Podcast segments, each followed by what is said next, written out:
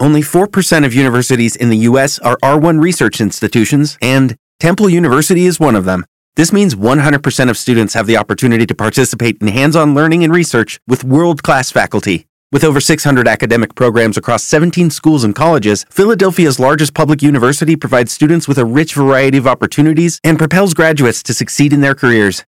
Temple University. Schedule a campus tour today at admissions.temple.edu/visit. Every team, every topic, everywhere.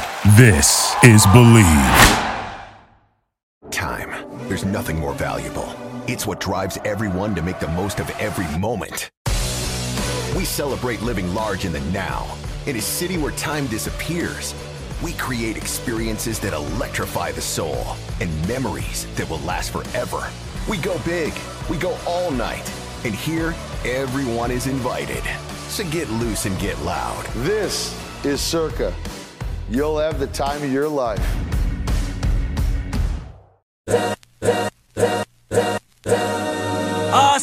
This is the Arash Markazi Show on the Mightier 1090 ESPN Radio.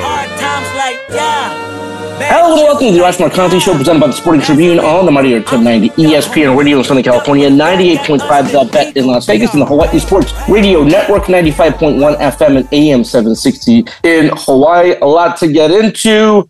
Let's not waste any time. Let's uh, go out to the Circa Sports guest hotline and joining us now from the Sporting Tribune, Grant Mona. Grant, how are you? Doing well. Things are on the uh, on the lookup, except for uh, USC football. but well, we're going to throw that one out. Uh, th- there's too much positivity for, for my teams right now to uh, to get into that. You know, Grant. You know, when uh, the Clippers made the trade for James Harden, I think we all agreed that it would take time. Ty Lue came out uh, that uh, first night when I was in New York. Uh, said it's going to take about ten games. You didn't love that, but I mean, you know, like I think as it's turned out, it, he's right. It has taken about ten games. They lose the first uh, seven games since the trade. Again, James wasn't with the team during that entire time, but uh, he's a part of it in the sense that they traded a lot of depth for him. So, anyways, they, they dropped the first seven. Um, they've turned it around since then. The biggest thing, and I think we both agreed, uh, one or two guys are going to have to come off the bench. Russell Westbrook um, said, listen, I would like to come off the bench. I've been in that role before. I think I could help the team. And it certainly looks like he has. What have you seen from the team, um, like over the last few games here, uh, that makes you believe that uh, this move can work? Yeah, I think it's just I, it was that move right there that kind of opened things up. Russell Westbrook moving to the bench, kind of, you know, inserting Terance Mann into that starting lineup. Look, Terance Mann was supposed to be a starter before the James Harden trade as well. So it's obvious that the coaching staff and the players and the front office believed in his abilities to be in a starting lineup, even around three stars like they have now. I think now there's just so much more spacing. Now James Harden is the primary ball handler. He is bringing the ball up almost every possession. He is getting them into their offensive sets. He is setting up Kawhi and Paul George. And look, it's paying dividends. Paul George and Kawhi look just like they looked before the trade. And that was at an all NBA level. Paul George is averaging 28 points per game over his last three. Kawhi Leonard looks like he's in a flow. James Harden is making some passes that we saw him make with Joel Embiid last year. So he looks really comfortable. And I think just that one move, sometimes that's all it takes, Arash, is just one or two moves around the lineup or, you know, getting a guy off a buyout market like they did with Daniel Theis. Yeah. Those are good moves that kind of go underrated when you're looking at a team. Yeah, there's four stars, but one guy going to the bench can solidify that lineup and see what where guys stand in the rotation and whose minutes go where. Now, Norman Powell is coming off of as a six man and he's draining his shots like I haven't seen him in, in the years with his with the Clippers so far. I mean, he's shooting I think 45% from 3, 50% from the field. So they're kind of using him as a de facto spot up shooter and it's working just because Russell Westbrook isn't clogging up that space. And that's no hit on Russell Westbrook. He's still a very vital part of this Clippers team. And for him to be on that bench unit and kind of run that with Daniel Theis, they looked pretty good. Daniel Theis had 19 and 7 the other day against the Spurs. Um, he looks pretty comfortable. His first game went a little bit rocky, got posterized twice, but it was his first game. He just got off the plane. So, you know, Russell Westbrook and Daniel Theis can work together, and I think that'll be really good for that second unit. I don't know what they'll do when Mason Plumlee comes back because they still have to figure that out. Now they have kind of two centers in that second unit if you want to play Theis and Plumlee together when he gets back. But for now, things look spaced. James Harden looks comfortable. The stars look comfortable. There's a lot more things to work on, obviously. The defense even looks pretty good. I know James Harden is known as not a very good defender, but he looks like he's putting through the effort on the defensive end. And that's a good sign for this Clipper team. It's good that they're playing the Spurs, and that's just no knock on the Spurs. They're a rebuilding team. They're trying to get towards contention and build up Victor Wembanyama. So to get games against them before you get into a gauntlet against Dallas and New Orleans and and and Denver, you know, they're all home games, but they're very crucial games. So to get the Spurs twice and kind of work on some things, tinker, I think it's great for this team. What What do you think that they have to do in terms of getting over that hump, or do you kind of like this team again? I, I think we, we both agree that they have enough pieces, perhaps at the uh, at the trade deadline. Certainly, the buyout market could be a, time where they look to to have uh, pieces there. But um, what when you look at this team, and again, I think the reason that I bring up this question is it's not just about making the playoffs. Of course, it's not just about getting to the uh, second round. I mean, this is sort of their their year where they are going to go all in to get to the finals, win a championship. As you look at this team right now, what do they have to do to get over that hump? I think, you know, in terms of talent, they have it, but uh, they just need to add a little bit more size still. They got Daniel Tyson. That's something that they really needed. They needed another forward center type size guy to kind of solidify, you know, that defensive front, I guess you can say. You know, they have Zubac, they have Plumlee, they have Kawhi Leonard and Paul George, who look like two of the best wing defenders in the league again, but they're just a little bit too small. They're, they're a little bit guard heavy still. And I think that this front office, look, they've been willing to trade away players to get guys that fit their system. They traded away guys like Justice Winslow and Eric Bledsoe for Norman Powell and Robert Covington. They traded for Marcus Morris three years ago, right before the pandemic. You know, they they show a willingness to make moves to improve their team, and I don't expect them to make any major moves, blockbuster moves, because they just don't have the draft capital. They don't have the players to to put into that to do that. I think their move has already been made with the James Harden thing, so I wouldn't expect them to make any major moves, but I do expect them to look at the buyout market, look at power forwards. They still need a power forward. I, if this team gets a power forward, they could be dangerous because I don't really like seeing Kawhi Leonard play the four. It looks like it's taken a little bit off his legs in terms of his bounce, in terms of his energy, because he's having to put forth a lot of energy on the defensive end. But look, this team is still uber talented. There's no questioning that. They still have what it takes to beat some of the top teams in the league. It's just finding rhythms, finding rotations, and then adding maybe one or two more pieces.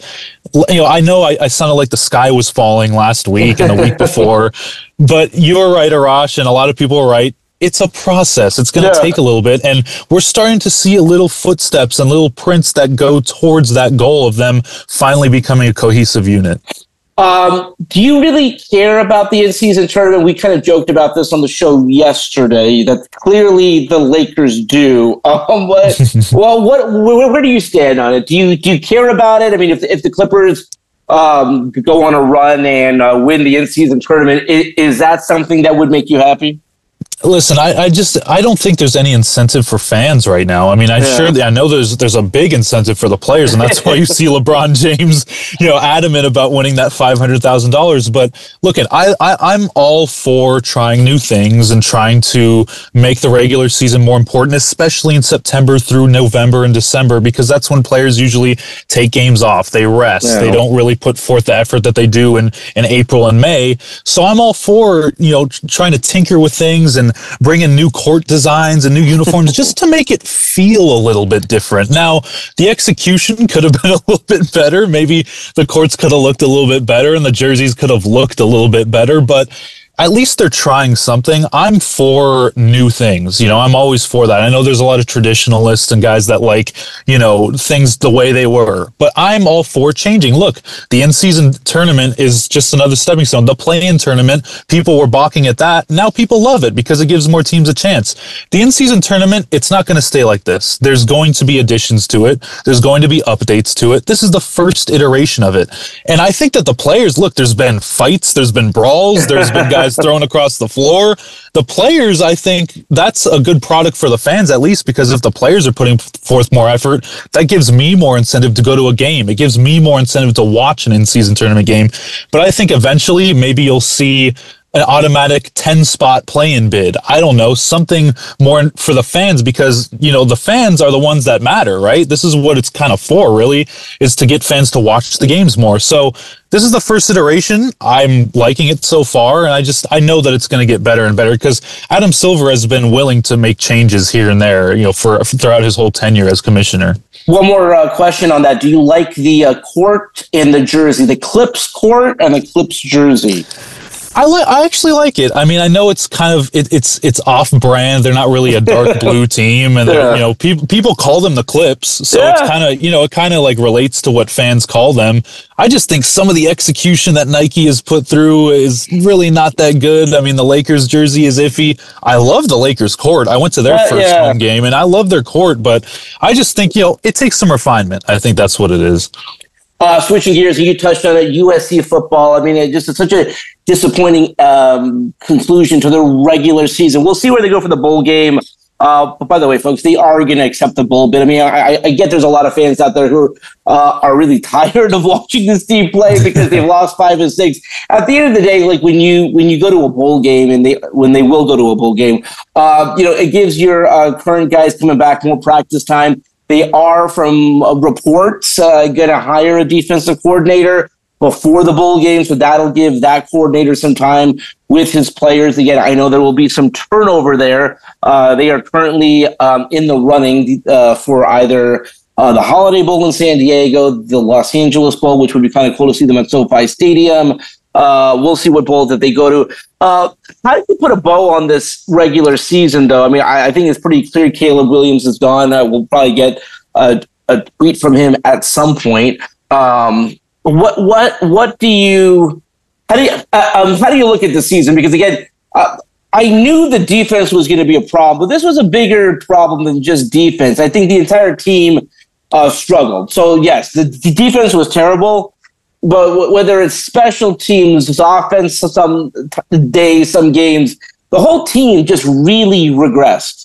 Yeah, I, I, I'm not really, I can't really key into it, you know, exactly because I'm not in that locker room. I'm not around the guys that much. So I, I can't really say if maybe there's an internal issue. Um, but yeah, like you, I mean, it was just, it was a disappointment. I mean, I, that's just what it was because this team was expected to go to the college football playoff. We've been saying it for on shows in the weeks and months um, leading up to the season, even is that this is college football playoff or bust. And this team through six games, yes, it was a little bit iffy, but they were six and zero. Oh. And you could yeah. look at it, or, you know, you could look at it and say, fine, you know, we're we're winning barely, and we're barely getting by some of these teams that we should, but we're still six and zero. And there's a lot of teams like that in college football. But then just the wheels fell off. You know, once they played Stan, or excuse me, once they played Notre Dame, and Caleb Williams kind of you know threw those three picks. That was kind of the, the turning point for the season, yeah. where it's like if Caleb Williams isn't on his thing against a good team, then maybe we aren't either. And the defense, honestly, in that game wasn't that bad, but it just kept getting a little bit worse and a little bit worse. And uh, you know, there's a lot of talk about Lincoln Riley being ousted as as head coach, and I just don't agree with that. I mean, it's his second year. Let, let, you know, yeah. we should really calm down about that you know, for them going forward, you're going to lose Caleb Williams. You're going to lose some key pieces. I think the recruiting in the offseason is the biggest thing for them. It's much like Colorado now, where it's yeah. like this is do or die time. Because if Lincoln Riley has another year like this, you can point out and say, well, what's the difference? I mean, we were four and eight, and now I know we're seven and five. It's a little bit better, but yeah. they, they brought in Lincoln Riley to win titles, Arash, and you know this just as well as I do. It's not just to get an LA Bowl. It's not just to get a Sun Bowl, whatever it may be. They wanted to be be in the Rose Bowl and the Orange Bowl and the Sugar Bowl and all these national championship type games. And if they don't get that right in the next two years, I can see Lincoln Riley leaving, but I'm going to give him leeway. Because yeah. he's going to have a whole offseason to recruit. He's going to get a new defensive coordinator. They're going to kind of have this own system with a new QB as well. So I'm going to give them a little bit of a leash, but it was a disappointment just because this was supposed to be the year that Caleb Williams ascended again. And look, Caleb Williams' stats are comparable to last year. He kind of did his job this year. He did look a little bit tuned out at times, but he was still as good as advertised. It just the, around the edges, the defense, the offensive line, he was running for his life most of the time. So if they can just shore up a little bit of things on you know around the edges, whether it be the defense or the offensive line, maybe get a few pieces, then I'll still have confidence. Look, I'm still going to be watching come spring and come yeah. fall next year. So, um, and I know USC fans will too, just because you have Lincoln Riley at the helm. Every time you have him at the helm, you have a chance to win. So there is faith, but it it was a disappointing year for sure. I think everyone can agree with that. Yeah, you're 100 percent right. I mean, people really need to pump the brakes. I mean, they, they brought in Lincoln Riley, who was at the time, and I listen, the bad season, I get it, but you know when he was hired in, in uh, you know a reported 10 year, 100 million dollar contract, one of the best young coaches in college football. Uh, first season, 11 and 1. Caleb wins the Heisman. They're one win away from winning the Pac 12 and going to the college football playoff. They lost. Since then, they've they've had this really terrible stretch, and when I say a terrible stretch, they are seven and seven in their last fourteen games. That being said, these these uh, crazy fans who want to pull the plug like after one bad season, just look at the leeway Clay Helton got. And Lincoln Riley is not Clay Helton, folks. I'm, I'm just really sorry. Like, like if, if Clay Helton um, uh, you know, where is he at Southern Georgia or something like that? Mm-hmm. I promise yeah. you, Lincoln Riley, if he were to leave USC, is either going to the National Football League or he's going to go to another big program because of his track record of success with the Sooners in Oklahoma. So, listen, I'm just as frustrated as you guys are. Um, what is that rope? What is that leash? That leeway? I mean, I, I think it's a couple more years. I mean, I, I think you know, let him have his, and you know, I always, when I think of a college coach, I see at least four years when I say, like, I want him playing with his entire uh, team uh, in terms of his uh, recruiting class. Now, that's changed a little bit with the transfer portal and things like that. But um, listen, Lincoln Riley, unless he goes to another team, and I don't think he's going to go to another college program. So unless the National Football League calls which by the way is not crazy. Remember, Cliff Kingsbury got a National Football League job after being fired at Texas Tech. So it's not like uh, you know he's he's only going to leave once they win a championship. Um, well, last couple for you. The Rams, uh, big comeback win against Seattle. Um, the, the the the conference and really the league this season is so wide open that when you look at the schedule, it's not it's not totally out of the realm of possibility, Grant, that they could go on a run here, right? Yeah, no, you're you're absolutely right. I mean, in the NFC, that last week that the Rams had winning against Seattle and then having basically almost everyone that they needed to lose lose, yeah. that's as big of a week as you can possibly hope for coming out of a bye. And it was just announced, uh, you know, on on on Tuesday that Kyren Williams is going to be activated off of IR, and we all know how good Kyren Williams was yeah. when he was healthy. He was one of the best running backs in all of the NFL. So this team, they're heading in the right direction. That was a huge momentum win for them if they're thinking about playoffs and and by all accounts, it looks like they want to win. They are not trying to tank. Let me get that through Rams fans' heads right now. They are not trying to tank. yes. They're not going to get Caleb Williams. They're not going to get you know uh, Drake Maye. You know maybe they can get Penix. I don't know if he falls to the late first round, second round. Who knows? But this team is trying to win, and they have a favorable schedule coming up. Yes, they have to play Baltimore. Yes, they have to play Cleveland, but they still play the Giants and the Commanders and you know the Saints who have been on and off. So they still have a favorable schedule compared to what the Seahawks have who are in front of them. The Seahawks have to play a gauntlet of teams just to get in. And so do the Vikings. The Vikings have a, a, kind of a tough schedule too, and they just lost. So if you're looking at the teams in front of the Rams, you can say, okay, well, there is a path if the Rams take care of what they need to do, and they still have the talent to do so. They only allowed three points to the Seahawks in the second half again, and that's a Seahawks offense that's pretty good. So their defense is getting better. The young young guys are learning. The offense is getting healthier. I know Cooper Kupp sprained his ankle, but in my honest opinion, when Cooper Kupp went out, the offense kind of opened up because he started yeah. to throw it to Tutu and and Puka Nacua and some of these other guys. So I'm not saying that you want Cooper Kupp out of the lineup. I'm just saying it, it starts to spread around the ball a little bit. So there are a lot of things to look forward to if you're a Rams fan. It, you know, when we went on that Super Bowl run, you know, when the Rams went on that Super Bowl run, there was a lot of excitement. I want Rams fans to feel that again. There should be excitement around this team because they're building towards a winning culture again. So they do have a chance, Arash. You're right. They're, they just have to take care of their own business. The other four and six team at SoFi Stadium, and I never thought both of these teams would be four and six. Oh man, uh, perhaps the Rams. But the Chargers are four and six, and they've had this weird herky jerky season where it's two losses, two wins, two losses, two wins, two losses. Um, they go up against Baltimore on Sunday. Um, listen, if you're the GM, and I, I, mean, who knows even how much time Tom Telesco has, do you say, hey, listen, we brought in Kellen Moore. He's a hot young candidate. Let's give him a few games as a head coach. Uh, what would you do if you were the GM of the Chargers? Now, I, I, think that Brandon Staley is going to last throughout this week. I think that they're going to give him at least one more chance, and they're playing such a they're playing the one seed in the in the AFC, which kind of sucks. But you know, if if they put on a good showing, maybe make it a competitive game against the Ravens, then I can kind of say, yeah, maybe Staley could last the year. But if they get blown out Arash, I expect Monday that Kellen Moore was the interim head coach. I just do. I mean, for the I just can't believe the Broncos and the Raiders have a better record than, yeah. than the Los Angeles Chargers. And I, you know, that's no knock on those teams, but they weren't expected to have a better record than the Chargers. So to see this, it's deflating because as as a fan that wants to see a Chargers team that is loaded with talent do something good for for the first time in about you know a decade when they had Philip Rivers, I wanted to see them be competitive it, it's just a shame. But I do think that Brandon Staley lasts um, at least through this week, and then I think they'll evaluate it after. But so far, just very disappointing again. Yeah, I mean, it, it, the biggest thing, the reason that I, I now think if they get blown out or if it's a bad game, at least defensively, is that Brandon Staley refuses to give up defensive play calling. Yeah. Uh, and and at the very least, if you're Tom Telesco, you're like, let's bring in uh, let's bring in Kellen Moore and let's mm-hmm. bring up let's at least change who's calling the defensive plays because the head coach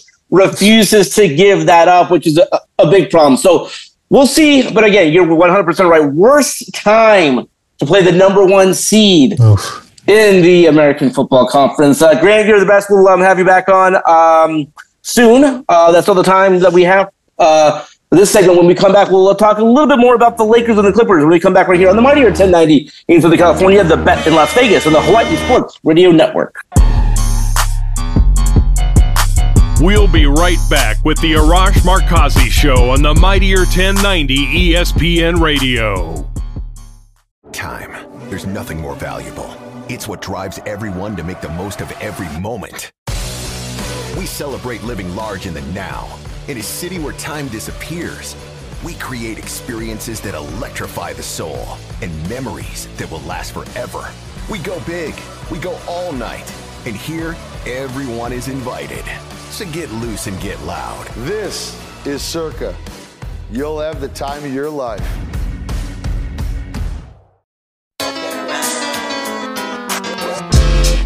This is the Arash Markazi Show on the Mightier 1090 ESPN Radio.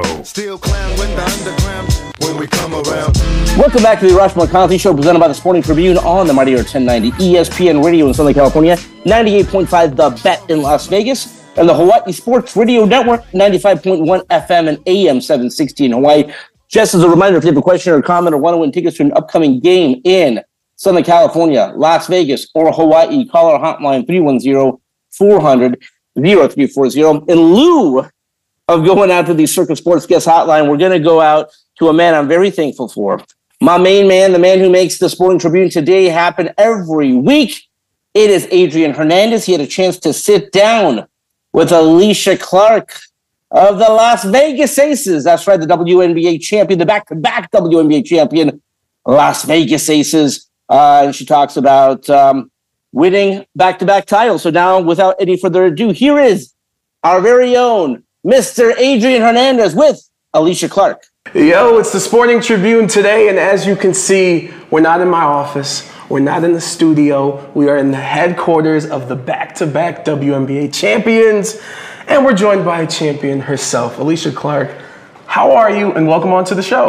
Thank you for having me, and I'm great. I've I've been enjoying this off season, so I'm great. You've got plenty of reasons to enjoy it, and I know, like this week in particular, right?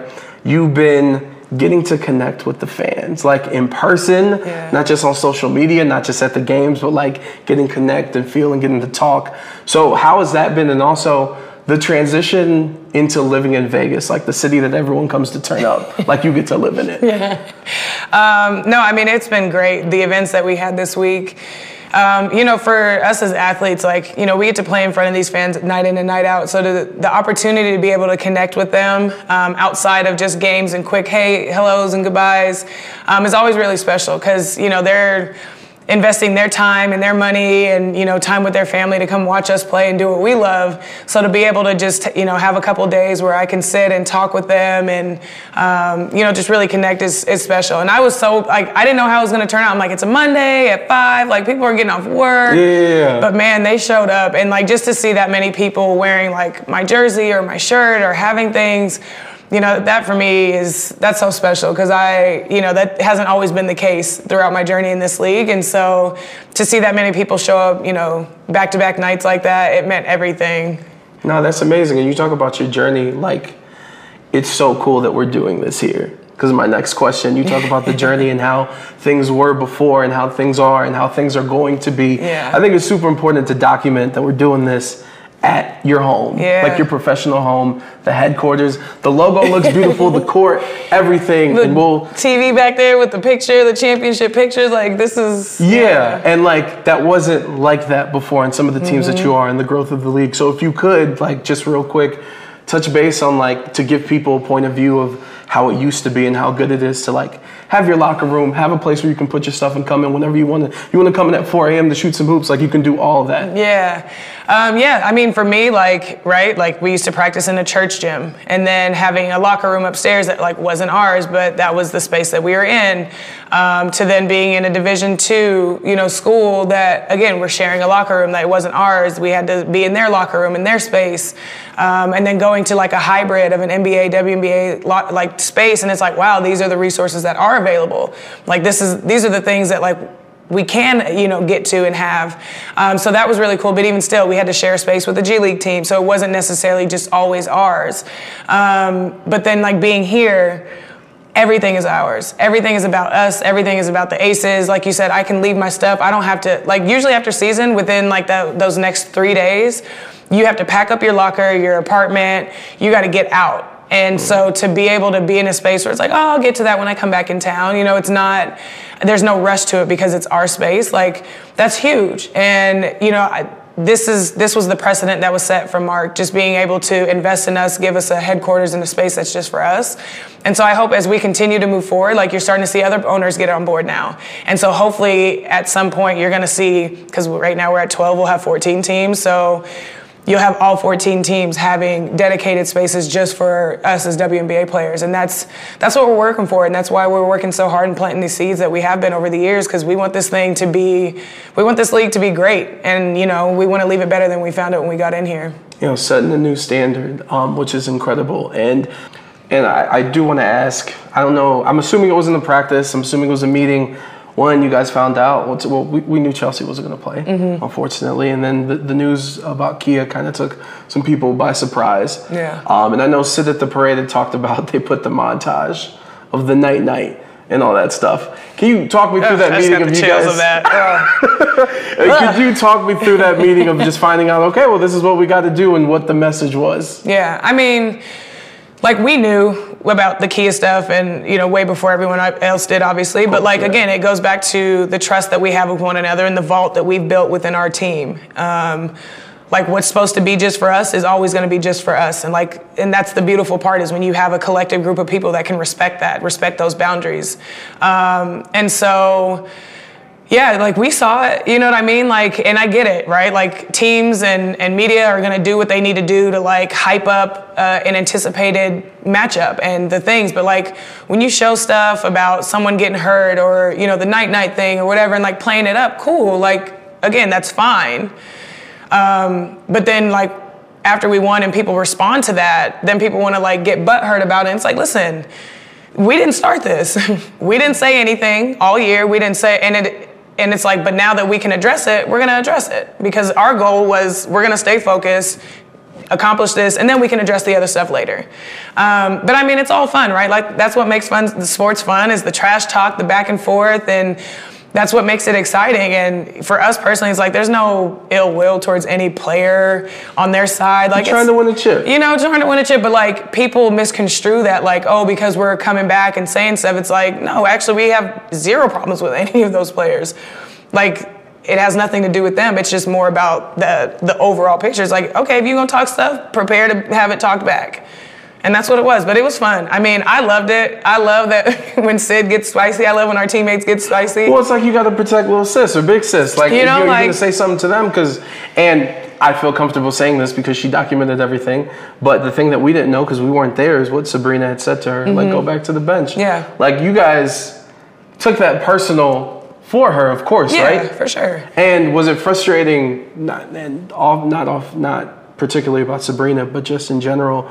Like I, the way I saw it is like, why are we policing joy? Yeah. You know what I'm saying? They say that the winners get to write history. Mm-hmm. and You guys are the winners. Like, is that was that frustrating? It was like, nah, it's cool because we get to speak our truth because we won. So this is we get the stage to talk. Yeah, I mean that's for us. That's what it was. Like we won, we took care of business, like we set out to do, and now we get to address and speak our truth and all the things. Because all season, people were writing things for us. We're making assumptions on our behalf and all these things. So it's like, again, we didn't address any of it. We could have easily like been out. I mean, you saw how we were going after we won, like addressing everything. Woke up on ten. Everything was in the draft. Woke up activated. but you know, for us, it's just like we did what we were supposed to do. Now this is our turn to be able to like discredit or or go against the things that have been said about us all year.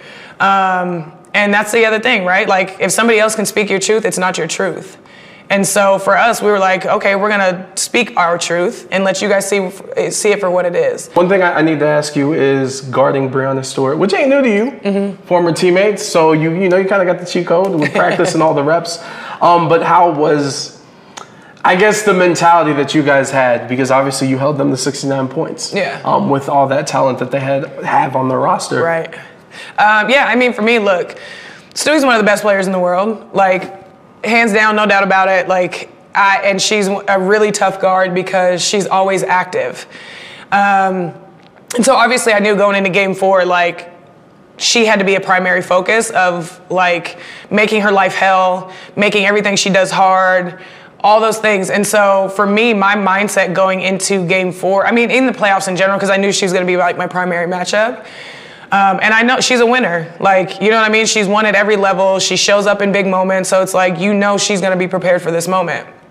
And so I was like, okay, one, like, lock in factor has to be there. Like, you can't relax for a second.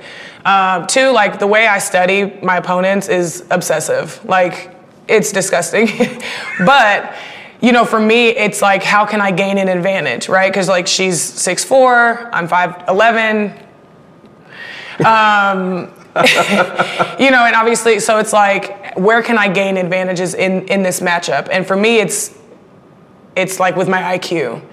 And so the way I studied her, I studied, you know, all the things she likes to do, what she likes to do in crunch time, what's her go-to move in this space, on this lock, on this uh, elbow, this block. And I knew they were going to try to ISO her at the right elbow. That's what they tended to do when they needed a bucket with her involving her. So I knew, and she operates really well from the high post because it's a hard area to like help from because you know whatever. So this, see the nerdy side coming out, like all Let the it things out. I have to like no, think of. let it out, please, please do. Um, Yeah, so for me, it was just like, okay, I need to, like, again, be locked in, and I'm not helping nowhere. Like, y'all, you're gonna have to figure it out, because I know if she gets 30, we're not gonna win this game.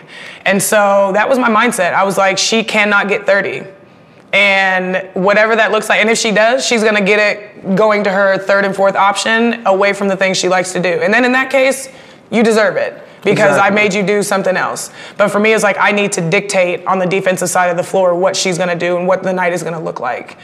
And that's how I just went into the game. I was like, all right, cool. And then the flip side of it was like, I know they're gonna try to hide a defender on me, so it's like, now I got to go back to what I used to do and being able to be a scorer, right? Like I've I've accepted this role of being a defensive stopper and you know shooter when I'm open, et cetera. But it's like I, I still know how to get a bucket, so I need to like utilize that. You're talking about the the prep and the preparation being disgusting. I just like how many hours of tape per day would you say, like in the season or back to the finals? Like what was? I wish I could like honestly I should call like Ty right now and be like Ty, I need you to tell the people. Or you can go what, I asked from you all season. Like they were just like, oh my gosh, like you want all and I was like, yeah, but I mean it's a lot. How's this interview going, by the way? Great. I'm enjoying it. I love it. I think you're doing a phenomenal job. So Let's go. I'm gonna put you in that good bucket. Like Thank you're over there in this good bucket. I appreciate it. Um, and, and earlier to start the interview, you brought up that like, yeah, this league's going to 14 teams. Um, San Francisco Bay Area was announced. yeah. And I'm gonna be honest with you. Last year specifically, because we're in the holiday season, I was like, oh wait a minute, I can't find Aces T-shirts at whatever store. I mm-hmm. can't buy jerseys. I can only go on the website. And I was like, the merchandise, like the business side, is the most important, right? And if we can't sell stuff and we got nothing to sell, like what are we doing if we're trying to expand? It's like renovating the porch when the house is dirty. Yeah. So that's my viewpoint on it. I was like, we need to like solidify the house, the foundation, Yeah. before we expand. How do you feel? That's that's my thoughts on it as well. I um, I get it, right? Like expanding creates more opportunities, brings more money, all the things. But it's like if we're gonna expand and have the same issues that we're currently having, what's the point?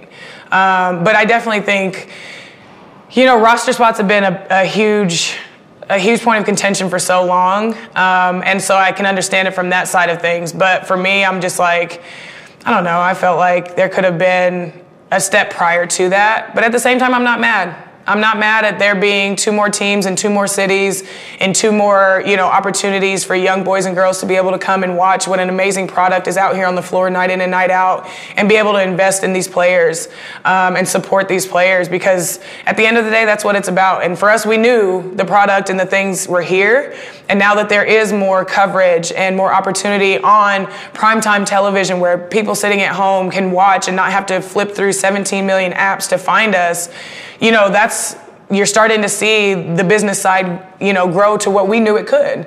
And so hopefully like this last 2 years and especially this year, I mean, everything was through the roof. Viewership, sales, attendance, all those things were through the roof. So I'm hoping that this season set the precedent for the seasons moving forward in terms of the investment and like when you invest, look what happens. That's why us in New York were the last two teams standing, I think, because you have two really great ownerships that are invested in the organization, in their team, and doing these types of things with resources and all these, all the different aspects that come with um, having a team. And so I don't think it's by coincidence. And I'm thankful for it because I think it's so important. Like even like I try to drum up that it's a rivalry. I'm not gonna lie to you because I'm like, yo, stories. I'm a huge wrestling fan. Okay. I was like, I like it because the story is so good. the story is what's up. I mean, look at the last women's national championship. Like Yeah. the, although there was some extra stuff that was added on that didn't need to be there, but like stories sell. Um, and before we get out of here, you just brought up that like roster spots and. Just like you were talking about having to practice at a literal church gym, I think some people don't realize that like you wrote this on, in your Players Tribune article about your dad being like, "You got drafted, you good." You're like, "Dad, you don't understand that I got an invitation into the building. Like that doesn't mean the roster spot um, is guaranteed." But I guess speaking on that Players Tribune article, um, first off, thank you. I know that I, it was super in depth. It was enjoyable to read. Thank you. And I'm assuming for you, it was something that was therapeutic that you could kind of get that out to the world. Yeah, it was. And for me, I'm not somebody that likes to overshare. And like, you know, there's players that there's people and players that like to use social media as like a, a digital diary. Um, but I'm a very like private, reserved person, especially when it comes to like struggles and, and those types of things. And this was obviously a huge loss for me. And so like navigating through the emotions of all of losing, you know, my my dad, it was like it was so hard for me to deal with and i immediately just went into like just stay busy and just go. Um, so that way i don't have to like be out and about thinking about it but there were so many things along the way that would trigger. And it was just like okay i can't keep like holding this in and not being able to like speak on it. So when they asked me um, to you know write it in honor of it you know for me through this whole grief process was like, I want to share like how dope my dad was. And this gave me the opportunity to talk about it in a way that I could control the narrative of it um, and be able to speak again, just like the things that I'm going through. So to be in a space where I'm vulnerable and not knowing how people are going to react because there's sick people online. Like, you know, yeah. my block list is crazy. I don't mind blocking people. It ain't nothing. It's literally nothing. Um, but like, there's, you know, I would see some comments every now and then, like um, other people sharing about loss and whatever, and like just how nasty people could be. Yeah. And I'll fight. I'll fight over my dad. So I was like, let me. But just the re- like the response I got was so beautiful. Just in people sharing in the grief with me and their journey, um, sharing in that vulnerability piece, helping people see that being vulnerable isn't a sign of weakness, it's actually a sign of strength. Um, and just being able to share in like hopeful stories, like hopeful outcomes, and people being like, "Yeah, I lost my mom five years ago, but I just want to tell you, like, it doesn't. You're, the hole never closes. It doesn't get better, but you just learn how to live with it a little bit easier." And so, just to be able to connect. Um, on like such a humanity level is something that I'm really, really passionate about in general. So just to be able to have the response that I did from everyone who read my article, one, took the time to read it, so thank you. Um, and just to share kind words and encouragement meant so much to me. So I'm happy that I was able to connect people for a little bit um, and, you know, shed some hope. Um, even just a little bit more. That's why I'm going to ask this next question. You brought up, you know, mental health therapy helped out a lot. Mm-hmm. Uh, I go to therapy. I try to talk about it a lot because mm-hmm. fellas, you know what I'm saying? We we need someone to talk Facts. to too. You know what I'm saying? Not just the homies while we're playing Call of Duty. Um, although like I struggle with therapy, talking yeah. to people about it is more helpful than going to therapy because I like you're not the same age as me. We didn't grow up the same. So yeah. You don't know what I'm dealing with, or like you don't get my perspective. But for you, like, how has that experience been? Um, it took me a while. Like, I didn't connect with therapists along the way, and I, again, you didn't I'm, want to talk to them. No, and I'm like, I'm very again very reserved. So being sharing something so intimate and deep, and like just letting someone in that you don't know is scary. But when I did find the therapist that I was working with through this time, it just there was it was an instant click. Like you know um, and you know, she had happened to lose her dad a few years ago. So it was like there was an aspect of that connection with her, and you can be very specific when it comes to finding a therapist. For me, I wanted a black woman because the things that I'm going through, she can relate to and understand. And you know, people. I think people don't know that that you can be specific. Um, yeah, you have to. You know what I mean? Like it could be. Yeah. You could if you're you know, dealing with addiction, it's like I want somebody who, you know, is a recovered addict because they're going to understand. So when I when I'm having these moments, they can know what to say to me that will resonate. Um, and so I think that connection for me, just being able to find that connection, it was like instant. I just felt like I was talking to one of my homegirls, except she was giving me just a little bit better advice um, and some more tools to be able to navigate that space. And, you know, for me, I've felt the growth um, just in how I share when I need help and when I am grieving or when I am in a dark space and gave me the tools to be able to like latch onto and pull myself out or like okay if i'm in this space i know who this is my person i reach out for that. Um, so yeah i always encourage people. I'm like therapy helps.